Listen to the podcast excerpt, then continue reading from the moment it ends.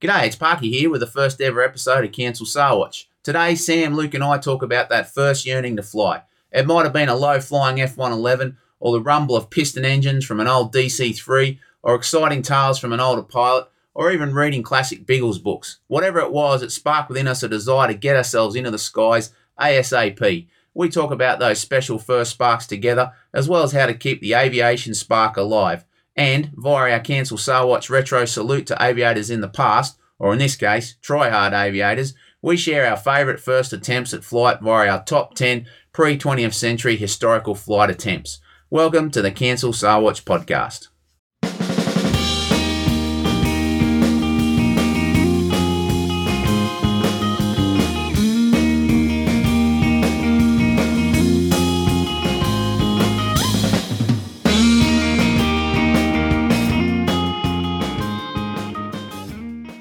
What's the Cancel Sarwatch podcast all about? Well, it's where three pilots from three different generations, 22 years apart, gather every 2 weeks to pursue the spirit of flight.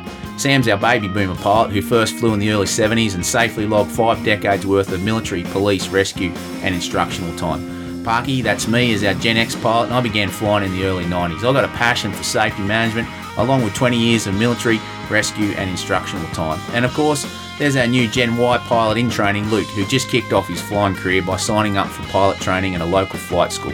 Three different generations of pilots with three very different generational perspectives talk through the joys and challenges of flight as Luke progresses through pilot training and beyond. From the first spark of aviation curiosity to going solo and onwards to a professional career, Sam, Parky and Luke passionately pursue the spirit of flight within the now highly technical experience of modern day aviation.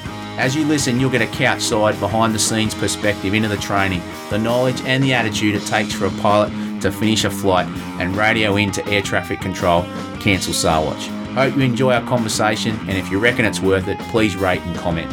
Also, why not visit the CancelSarwatch.com website for additional content such as pictures, memorabilia, safety articles to help you cancel Sarwatch. And now, on with today's conversation.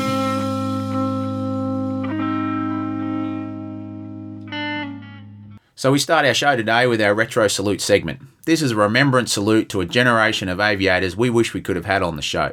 Since humankind took to the sky, or tried to take to the sky, there have been many an airborne adventure, many a true spirit of flight account told and then forgotten. If we could, we would have shouted these past aviators a good coffee, a comfy couch and a wireless mic to talk it up on Cancel Sarwatch as a historical fourth generation to our three existing generations. But of course, many of these aviators are now long gone or outside the budget of our humble podcast, and so too our opportunity for a cool interview. But their stories persist, and so we retell them here as a fitting intro to our own Spirit of Flight Cancel Sarwatch discussions. Today on our Cancel Sarwatch Retro Salute, we give a nod and a sympathetic cringe to pre-20th century aviation enthusiasts whose passion for flight far outweighed the means available. Most of them get an A for effort, but an F for results, as indicated by their attempts all too frequently being accompanied by a wide range of broken limbs, horrific impacts and death. Nonetheless, their stories are well worth telling just for the sheer audacity and passion it took to launch themselves off tall buildings, bridges, and other elevated structures dependent completely upon flimsy contraptions of wood and feathers and other strange contrivances. So here they are, my 10 favourite pre-20th century attempts at flight. Number 10. Not 100 years ago, not 1,000, but nearly 4,000 years ago in approximately 1760 BC, there's an intriguing historical reference in China to a fei tusku, a flying chariot. Chinese literature from the 3rd century says this: the people of Tuskai Kung knew very well how to build the technical tool used to kill birds.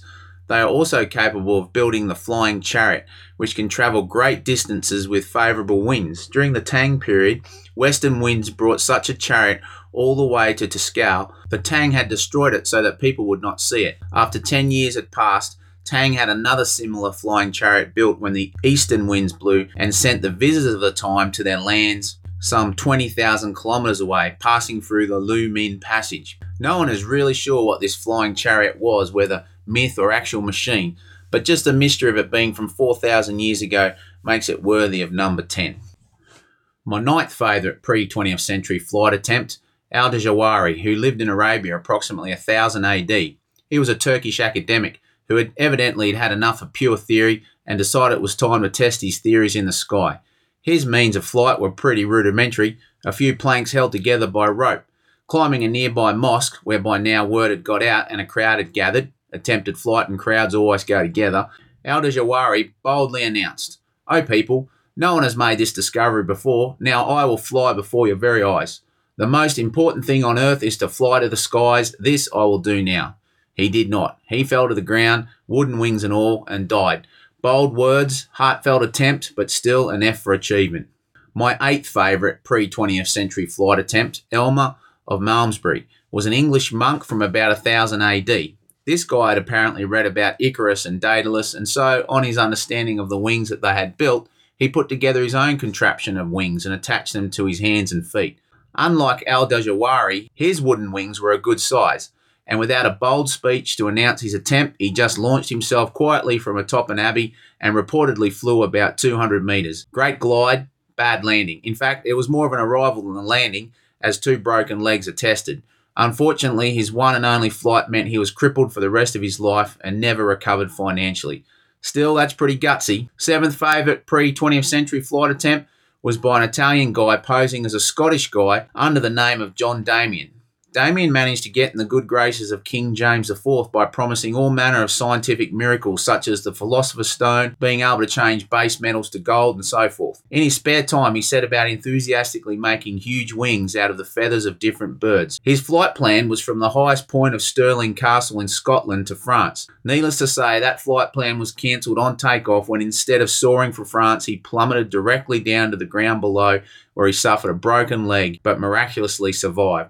It was reported that bystanders were unsure whether to mourn his injuries or marvel at his daftness. Damien was quick to blame the failure on the wrong proportion of dunghill fowl's feathers and eagle feathers. His theory, which remains untested to this day, is that a greater proportion of eagle's feathers would have pulled him upwards instead of the dunghill feathers pulling him down. The idea was that a lowly bird, i.e. dunghill type of bird, would more likely gravitate towards the ground rather than upwards. My sixth favourite pre-20th century flight attempt, and it's another Turkish attempt by a gent named Lagari Hasan Çelebi in about 1630. No wooden wings for this bloke. He reportedly contrived of a seven-winged rocket. It's recorded this way. Lagari Hasan had invented a seven-winged rocket using 140 pounds of gunpowder paste. He mounted the rocket before the emperor. His students lit the wick. He said, "O my sultan, be blessed, I am going to talk to Christ," and he ascended praying. He lighted the rockets he took with him, illuminating the surface of the sea. When the big rocket ran out of gunpowder, he splashed into the sea while landing. Thereupon he swam and came before the Sultan naked. He kissed the ground and joked, "O my Sultan, Christ sends his regards to you." He was granted a sack of silver coins and was enrolled as a cavalry soldier with 70 silver coins for his salary. Of course, this sounds more fiction than fact, but it's still a cool story, so it gets a mention at number 6. The fifth favourite pre-20th century flight attempt was a Renaissance man called Paolo Guidotti, who believed strongly feather and wing contraptions were still the go, but with an important upgrade. Curved whalebones and springs to hold the feathers and bones in a curved wing-like shape. He launched himself from a tower and surprisingly did not fall straight down, but actually managed to glide, more or less, for about 300 metres before crashing through a roof and breaking his leg. From there on, his only recorded achievements are paintings. Evidently, he decided flight wasn't for him. The fourth favourite pre-20th century flight attempt was a guy called Jeho Torto from Portugal. Again, he was well educated, as he would apparently tell you, as, according to some, he had an extremely large ego, which sounds to me as though he would have made a fine pilot. Anyway, he used calico-covered wings and launched himself from a cathedral tower in front of, you guessed it, a large crowd, where he fell straight down onto the chapel roof. He might have been okay, except for the fact that the large eagle helmet he'd worn for the occasion slipped over his eyes, obscuring his vision, and prevented him from seeing his predicament as he slid down the chapel roof, over the edge, and to his death. A for ego, F for achievement. The third favourite pre-20th century flight attempt is a French clergyman called Abbé Pierre Desforges in about 1770. He too built a pair of wings, but convinced a local peasant to attempt his first flight rather than do it himself. On the big day, again with a crowd, Desforges led the rather nervous peasant up a tall belfry and proceeded to demonstrate to the peasant with flapping arms and jumps what was expected. Looking down at the ground and then looking at the clergyman acting like a cuckoo must have thrown the flight candidate off his game as he firmly declined. Not to be discouraged, Desforges spent 2 years constructing version 2.0, which had a gondola and 7-metre wings. He again decided to go with volunteers and managed to convince 4 peasants to help him carry the contraption up the belfry again. By now, word was out, and before Desforges knew what had happened, he and his contraption had been pushed off the top of the tower, where he fell straight to the ground, miraculously only suffering a broken arm. Don't mess with peasants. The second favourite pre-20th century flight attempt is not really a pre-20th century attempt, but it sure looks like it. It's a birdman competition we had in the late 1990s during peacekeeping operations on Bougainville. You'd think flying Hueys around in a tropical paradise would have kept us interested, but in our downtime, we got challenged by the neighbours, other support units, to a birdman competition. I've posted a short VHS quality vid to the website. While others went with the standard birdman designs, we went with an innovative ballistic sabot type principle. We welded up a rail launch system with one of the old mining carriages repurposed to carry our pilot down the ramp at breakneck speed, and then fall away from him as he was propelled out over the water by momentum and speed. Sounds pretty crazy, and it probably was, but our honour as aviators was at stake. There was no way we were going to let infantry or logistics win in the sky. Anyway, the launch time came, the restraining ropes were cut, and our contraption shot down the ramp and over the water with great success. We won, they lost, our pilot went further than any other. Pretty cool. My first favourite pre-20th century flight attempt was not just an attempt, it was a great success. And in 1783, men first took the sky in a sustained, non-limb-breaking, death-avoiding kind of way. It was Pilâtre de Rozier and his Montgolfier balloon, and we've dedicated a whole retro salute segment to him next episode. That's how good it is. Anyway, that's it for today. Our favourite A for effort attempts at flight. Yep, some of those attempts seem pretty crazy, but you can't fault their passion for flight. And that's what we're talking about today. The first spark of passion Sam, Luke and I had for flight and why. On with the conversation. So we're here just to talk about the initial sense of yearning or that desire to fly, and we just heard about all those initial attempts where monks and priests and so forth, and all of them ended up in either injury or death as they strapped strange contraptions to their backs and came up with weird mechanical linkages and feathers. Actually, one of the ones was quite funny because it was talking about using eagle feathers and then some kind of swamp bird feathers, and when the attempt wasn't successful, the enterprising pilot blamed it on the fact that he had these swamp bird feathers, and the bird feathers were attracted to the ground. If he'd had more eagle feathers, it would have been attracted to the sky and he would have flown. So seems legit. Yeah, anyway, we can laugh at all that kind of stuff, but deep down I think we all kind of empathise with standing on the ground, 2 feet, looking up into the blue ether and going, man, that's pretty cool. So today's podcast, I just wanted to go back to those days for Sam and I, and then obviously for Luke as well a little while ago, in terms of where that initial yearning came from. Talk about a little bit about maybe what inspired it, what fed it. It might have been books, it might have been movies, it might have been someone that you knew, and I just spent a little bit of time on that. So I'll just start off with the question, what is your earliest recollection of wanting to fly? Well, so my dad was a helicopter pilot in the army. I remember the very first time I went flying with him, got to sit in the back of a Huey, and it was just the feeling of picking straight off the ground and like looking out of the window and just seeing the ground getting smaller and smaller. It was just awesome. It was just so foreign, because I think that's probably the first time I'd ever been flying. So it was probably that mixture of awe and excitement, and also pretty cool that my dad was making it happen, so it was obviously the helicopter, but I just remember thinking, oh, dad's making us fly, that's pretty cool. So how old would you have been? I don't know, it must have kind of been much older than maybe 10 or so. That was in super early primary school. Yeah, that was pretty cool. As a little side note, maybe not necessarily anything to do with flying, but I also remember we got army ration packs on that flight as well, and they were so good. I couldn't believe that dad got to eat lifesavers every day, because he always was saying, no, can't have that much sugar, and here he is fanging down lifesavers every day. But yeah, so that was the first time. It was awesome. It was pretty cool. No, the ration packs were pretty cool. I've got M&Ms in them now. Oh, nice. Even better. Well, he flew for Surf Rescue too. Did he eat a lifesaver is a Surf Rescue? Yeah, we should always have a packet of those sitting in the helicopter. So was that sort of like a family day or something like that? It was a flight from where we were living to my grandparents' place. We went and landed on the oval, Tenerfield. Yeah. So I think it was just myself, my sister, a couple of other army guys and dad, and we flew to Tenerfield to say hey to the grandparents. Yeah, it was awesome. It was pretty cool. So it was just, it was a mixture of, you know, awesome flying, being with my dad, going to see grandparents whom I love. It was just, you know, it was the perfect first flight. Yeah, probably great. Unauthorized if I know Dick. I wasn't going to say that, but now that you brought it out. That was a code name. That's not his real name, to protect the guilty. I mean, the innocent. Yeah. That would have been, what, mid-90s, late 90s, I suppose? Probably late 90s, yeah. Yeah, okay, cool. So that, and that's, I guess, the first time where you really saw the reality of flight.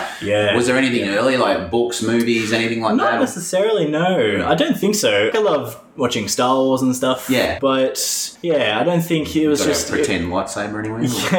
Yeah, no, I still do. That was probably the first time it was the full experience of flight, and I was like, oh, wow, this is pretty cool. Yeah, that is cool. Sam, what about you? Do you remember that first spark of wanting to fly? Oh, yeah. Even as a little kid, I remember I grew up in Bendigo, central Victoria, and as a little kid, we used to read a lot of comics, and so there was, and books, so I was a great reader. Yeah. As you said before, Biggles, there was listen to Flash Gordon on the radio. Flash Gordon, woo! Yeah. Have you ever heard of Flash Gordon? Do. Yeah. You have heard of it. Yeah. Cool. And also there were little small comic books, and a lot of them were based on World War II aircraft like Hurricanes and Spitfires and fighting with the Hun and all this sort of stuff. I've got a big version of that. I should show it to you actually at home. Yeah. They've put them all together. Yeah. And I think always having a fairly good imagination, I could just imagine myself in that person's and how I would overcome the foe and all that sort of stuff. And then as we grew up, I had relatives in Melbourne who we would visit regularly, and my Uncle Ron, who actually had gone to solo stage in a Tiger Moth, he used to take me over to the Essendon airport, and we'd both of us would hang off the fence there and watch the old DC-3s and the DC-6s, the old prop-driven ones, taking off and belching smoke and making lots of noise and rumble and... Wow. How old would you have been roughly? 8-9 years old. So when's this? Probably late 50s, in the 50s. Yeah. Wow. And at that stage there, they were just starting to get the prop jet. Did you take a photo on your iPhone while you were there? It didn't even have bricks in that. It was quite exciting, and so I just kind of grew up with this love of it. And when did that sort of turn into, this is what I really want to do, and as a career? Ever since I was a kid, there's only two things I ever wanted to do, was either be a pilot or a doctor. Mm. So as things happened, neither of those happened initially, but I always had it in the back of my mind that I wanted to go flying. So even as I went into the army as an apprentice, I still had this in the back of my mind that was my end game. Yeah, okay. So I needed to advance my education to the point where my goal was to eventually go flying. Whether it was military, if the military became not available to be able to be in a position to pay my way like Luke does. What sparked your interest and your yearning, Sam, was very similar to me. I had those, they were commando comics, but now and again, the commando comics, they would have aviation stories, and they were obviously, a lot of them were infantry and that kind of thing. They were just little, probably A5 size, a bit smaller than that. Just real exciting stuff. And then I was reading Biggles a lot, really loved Biggles, particularly the World War I version of Biggles, because obviously he covered a number of decades, never seemed to age. But anyway, him and his sock with camel with his lightning right hand turn. And I found out later on when I researched that Captain W.E. Johns, who was the author, was not actually a captain, he was a lieutenant, but captain sounded better on the cover, so he called himself captain. But as he himself said, even though the book was fiction, all the accounts that he brought out, the stories, were actually real, and so that either happened to someone or happened to someone else. And then he would footnote, which I'd always read the footnote, so he'd be talking about ACAC or Archie or whatever, and then down the bottom he'd put enemy anti-aircraft fire, or these Batman would come in, not Batman and Robin, but the Batman would come in and polish Biggles' boots and that kind of thing, and then down the bottom, Batman assistant to the pilots or something like that. So it was like, not only was it the fictional side and the story side, but it was this kind of portal into World War I history. And it really fascinated me, you know, Biggles pioneer air fighter and Biggles of 266. And looking back, I've read them again recently and some of those World War One, and you actually see he's even writing about Biggles, who's probably suffering from some version of PTSD. He's all shaking and white at one time. He's drinking heaps, and his commanding officer tells him to go and take leave because his nerves are about to break. And you just think, wow, again, it's this kind of more realistic version. But all those kind of stories, I guess, because of the vigour and the vibrancy of the way Captain or Lieutenant W.E. Johns wrote, really inspired me. And I guess it was, I wasn't captured as much by, I guess, the spirit of just pure flying, but the spirit of the aviator, or the spirit of Biggles and all his friends. They just seemed to be really cool. They were very professional, and yet they were pioneers, and they really looked after each other, and it was just all that kind of stuff. That's what we really wanted to discuss here as well, is what is the spirit of aviation, what are those values, those virtues, and that's why we've sort of gone back to that initial yearning. But with that in mind, maybe we just go a little bit deeper. We've already talked about kind of what inspired us to a certain extent. What is it about those things? So maybe start with you, Sam. You talked about the comics, you talked about Biggles as well, and you talked about going down to Essendon Airport and seeing aircraft for real. Are you able to articulate what it was that really, I guess, just spoke your soul in a way? Yeah.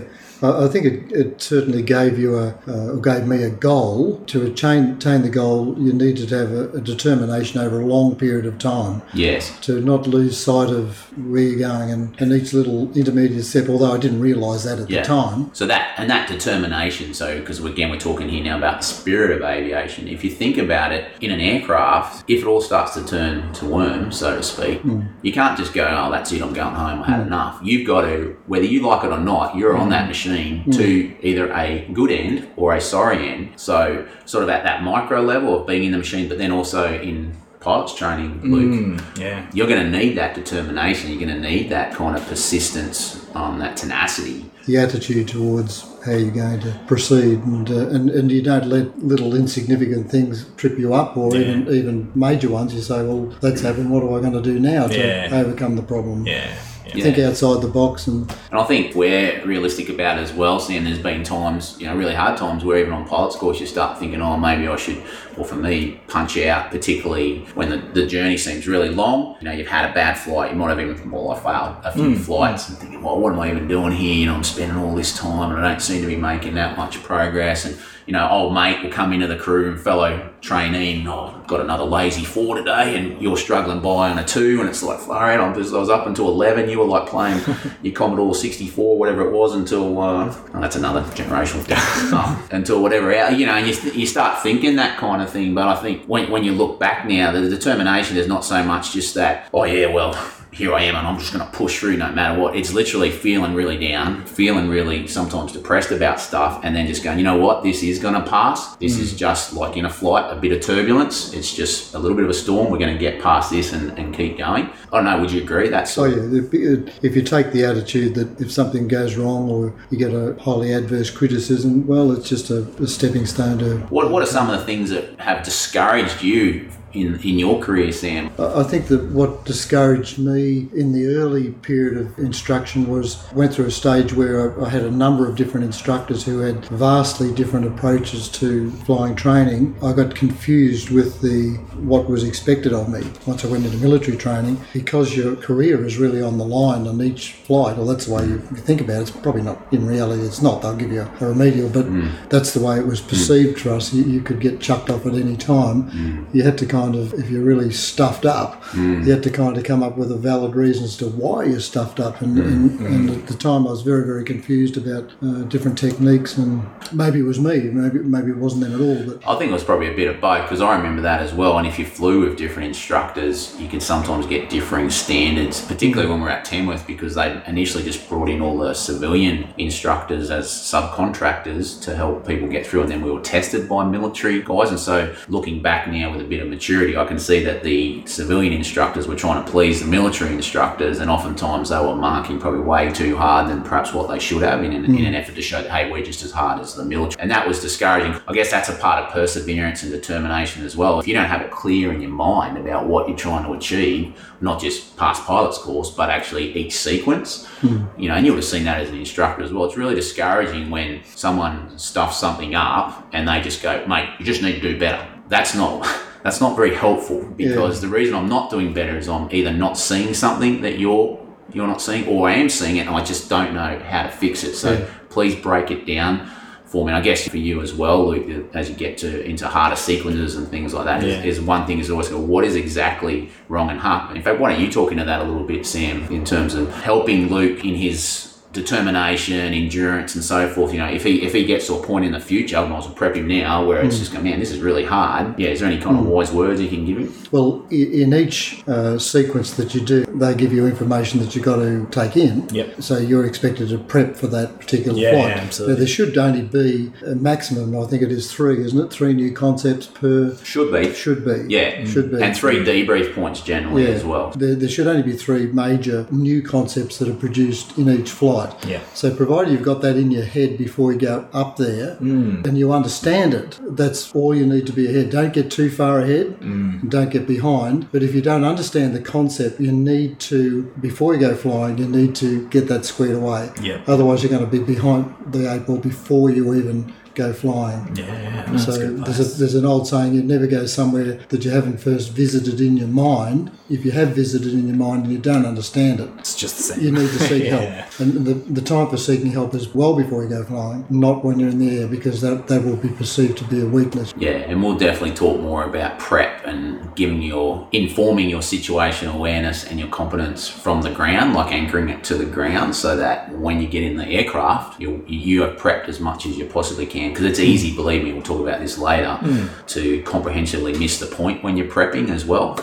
Yeah. And you think you're putting in these hours, and you are, but they're just not hitting the mark. So we'll talk more about that. But I just wanted to discuss that a little bit, because going back to our original topic of the yearning, the spark, the desire to go flying, I think that is a pure and it's a lovely thing, but it's got to be grounded in the reality of this is hard work. You know, this is part of your preparation. Have you done a stall? Not yet. Yeah. Looking forward to that one. But that's probably in the next later sequence. On. Yeah. But that sort of thing, when you go into stalls and spindles and even turns and imagine yourself doing the circuit, we use a technique as you can close your eyes and you can actually envisage and what's happening that's cool. in your mind, and the nose is coming up and it's going to shake, and the one is going to, what are you going to do with the inputs? And so you're actually flying in your mind. Yeah, you mentally model it, even sit there with a big like meter ruler and, well, you won't have a collective, but, you know, and exactly do that. And that's Sam said that to us a number of times as well. You should never go anywhere where your mind hasn't already gone, in a sense, so you've already prepped yourself. What else, Sam, was there anything else that took the glow off that yearning to fly, bringing a bit of discouragement as you went through your career? Oh, as I went through the career, there were a couple of times where I got discouraged because, well, for a couple of reasons. One was obviously fail rides. Did you have many of them? No, but I did fail.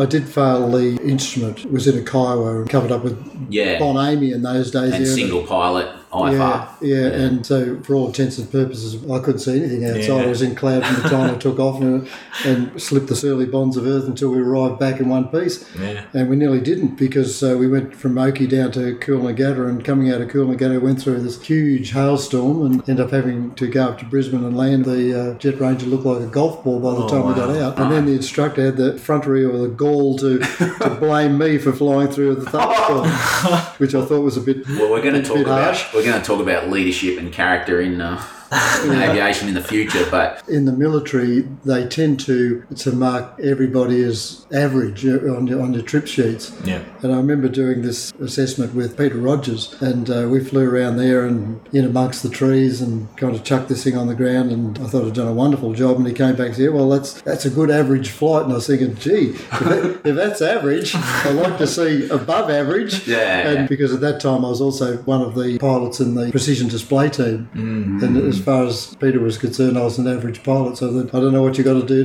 to get any better than this. And then later on in my career, when I was a Cat A instructor on Iroquois and Kiowas, I did a staff flight with Dave Fawcett, Senator Dave Fawcett. He's a perfectionist, you know, and a test pilot, although he wasn't a test pilot at that time. We were doing order rotations 1 for 1, and I kind of popped this thing on the ground, and it was like a butterfly with sore fleet landing. And I kind of looked at him with this smug look on my face, looked over there, and what do you think of that, Dave? And full of pride. And he said, well, and he spent the next quarter of an hour debriefing on how he would do it. Well, that was a huge discouragement to me.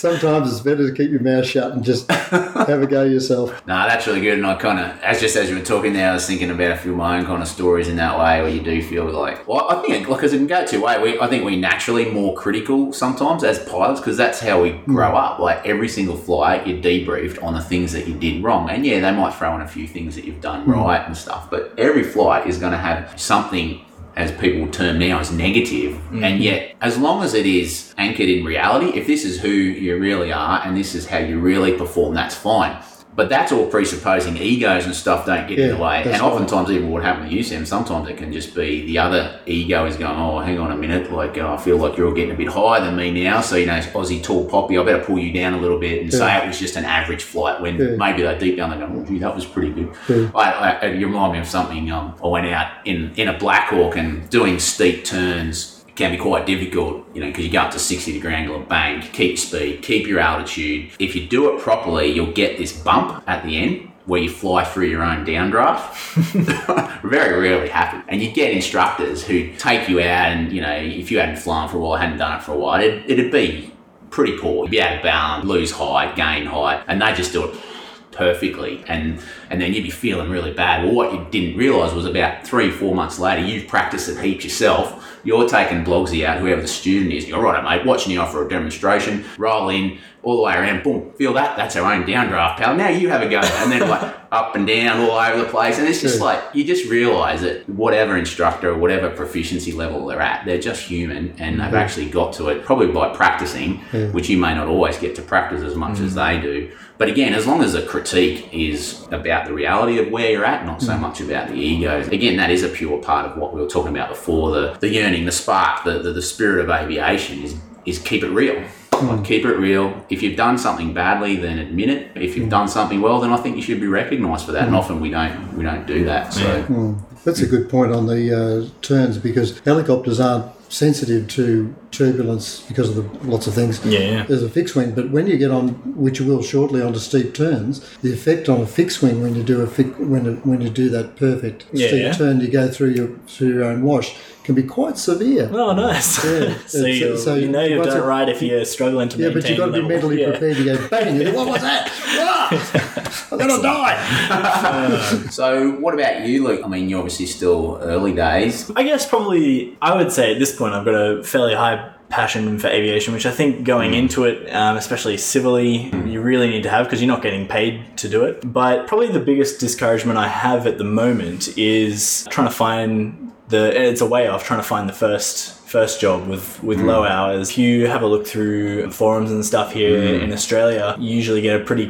cynical view of how the general aviation industry is going in terms of employment. I guess as a young pilot that's going to be spending all this money on trying to get a commercial pilot's license, only to hear that people are struggling to get jobs out west, is probably a little bit discouraging. But then you just go, well, I love flying. If you love it that much, then you'll just kind of make it work. And I think the aviation industry goes through cycles as well, like sort of ebb and flow cycles. Sometimes it's a pilot's market, sometimes it's an employer's market. Well, it's probably true for most jobs, but you know, if you're prepared to work hard, if you're a person of character, if you're a person that's fairly competent at what they do and is striving for mastery, and you're prepared to take a few hard knocks here and there, I think, especially, you know, you've got different connections anyway through us, through Dad, and I think you can still hold out a fairly high hope that there's going to be a job waiting for you out there. Yeah, I'm not worried. I think it's probably, the discouragement comes when you kind of read the post and it's like, oh, the market's crap, and you're like, oh. But overall, you know, I want to be an excellent pilot, and I don't mean that in a boastful way. I mean, like, I want to know as much as I can to be the safest pilot I can, and I am prepared to work hard, so that's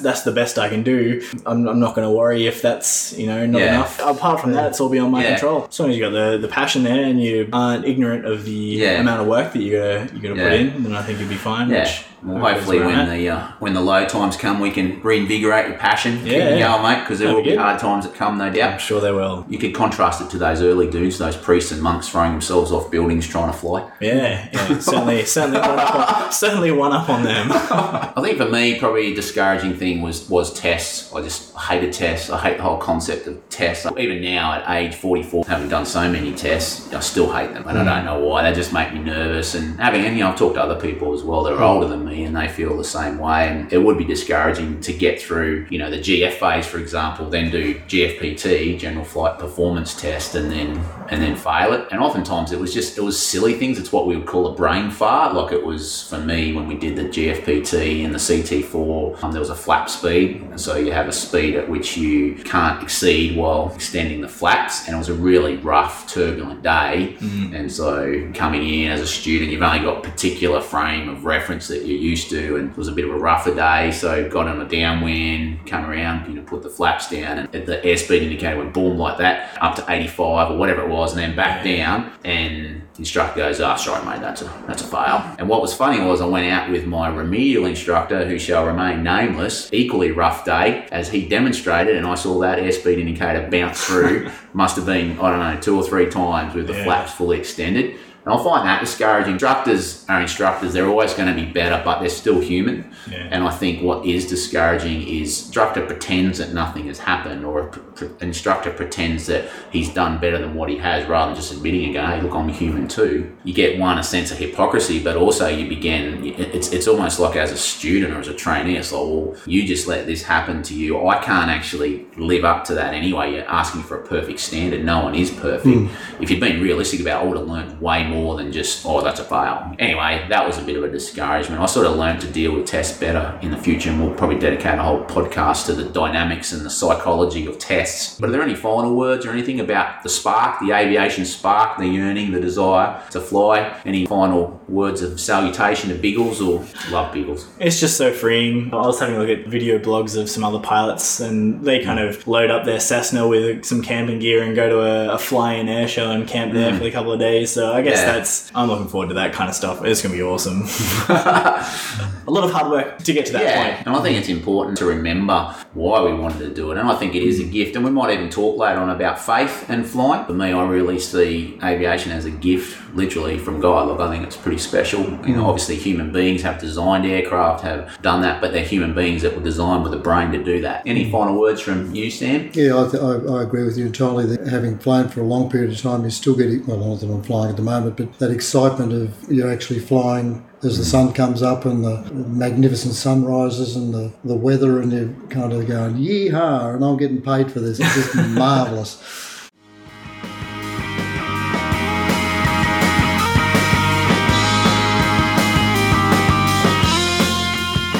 Cancel Sarwatch is the last radio call a pilot makes when a flight has landed safely. The SAR in Sarwatch is an acronym for Search and Rescue. When a pilot radios Cancel Sarwatch, they let air traffic services know they have landed safely and the search and rescue watch can be cancelled. If the flight has been flown safely and professionally, then the Cancel Sarwatch call must surely epitomise the spirit of aviation, because it will realistically represent the totality of a pilot's attitude, training, experience and wisdom in bringing the aircraft back home safely. Cancel Sarwatch, the call we hope every pilot makes, every flight, and the name of our podcast. Again, thanks for listening, and don't forget to comment and rate us on iTunes, and to visit us at www.cancelsarwatch.com, where you'll find additional content to help you cancel Sarwatch. We can also be found on Twitter, Facebook and Instagram. Hit your Cancel Sarwatch bookmark in about 2 weeks for our next episode.